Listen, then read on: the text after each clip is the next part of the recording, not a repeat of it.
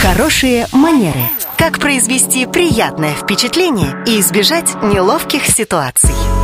Добрый вечер. Здравствуйте. Вопрос, Татьяна. Позволяет ли современный этикет мужчине не снимать бейсболку в помещении? Нужно вспомнить э, совсем недавний случай, когда королева Елизавета принимала участие э, в церемонии награждения британских э, дизайнеров.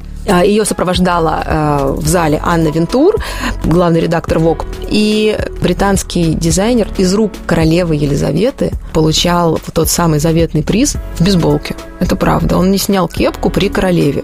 Это, конечно, некое неуважение и к монарху, и к женщине, и к человеку более пожилого возраста. С другой стороны, мы ведь говорим о творческих личностях. И, видимо, мы, наверное, можем сделать определенное нисхождение, так как это сделала сама королева потому что конкретно королева не выказала свое неудовольствие. Более того, это был не первый случай, когда мужчина не снимал бейсболку или кепку. То же самое сделал Морган Фриман относительно недавно, когда была очень серьезная церемония. Фриман вышел на сцену, будучи во фраке, абсолютно одетый в соответствии с а, дресс-кодом Black Tie, но при этом на голове у него была черная бейсболка, да. И он так весь э, вечер провел, не снимая головной убор.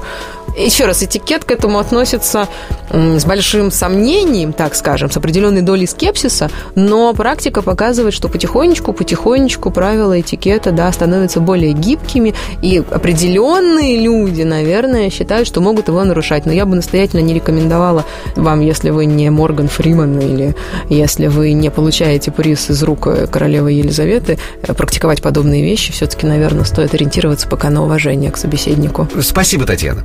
Большое спасибо, Александр. Это была наш эксперт по протоколу этикету Татьяна Баранова. Слушайте по будням в 19.40 в драйв-шоу «Вечерний проспект».